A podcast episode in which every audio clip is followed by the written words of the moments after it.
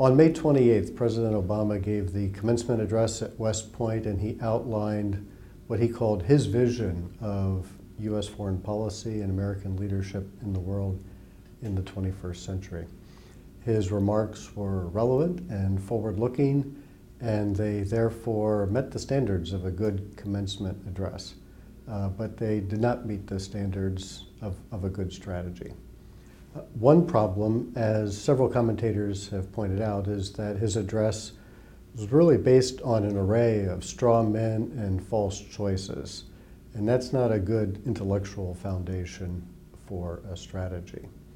Uh, a second problem is that his address really contained a hodgepodge of foreign policy goals and foreign policy tools.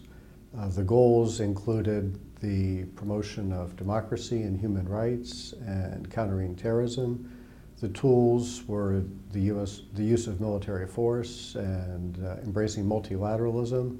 Uh, and it's fine to talk about all those things, but they should be kept separate. And he lumped everything together. A good strategy keeps these things straight. And that leads to a third problem, which is inconsistency. And this requires a little bit of context. If you go back to the president's uh, major address to the UN General Assembly in September 2013, uh, he talked mainly about the Middle East, but he outlined four U.S. core interests uh, uh, countering aggression against allies and friends, uh, continuing the free flow of energy from the Middle East and around the world, countering terrorism, and discouraging the pro- proliferation of weapons of mass destruction. Uh, in September at the United Nations, the president specifically put the promotion of democracy and human rights in a secondary category. He was specific and explicit about this, and it was really a reversal of his earlier embrace of the Arab Spring.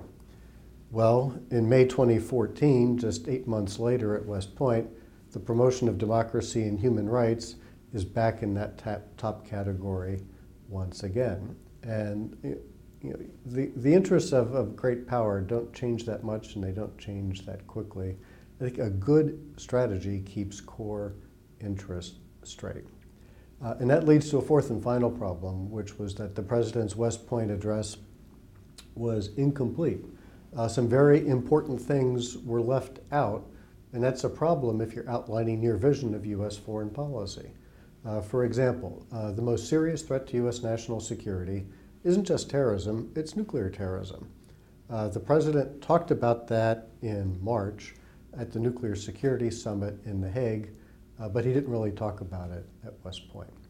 Uh, the president's grand strategy in geostrategic terms is what's called the pivot or the rebalance to Asia. The president talked about, talked about that a lot in April when he visited Asia, but he, he hardly talked about it uh, at West Point. Uh, and so these kinds of things need to be included if you're going to outline your vision overall for U.S. foreign policy. Now, in my view, the president has good instincts on foreign policy in many important respects.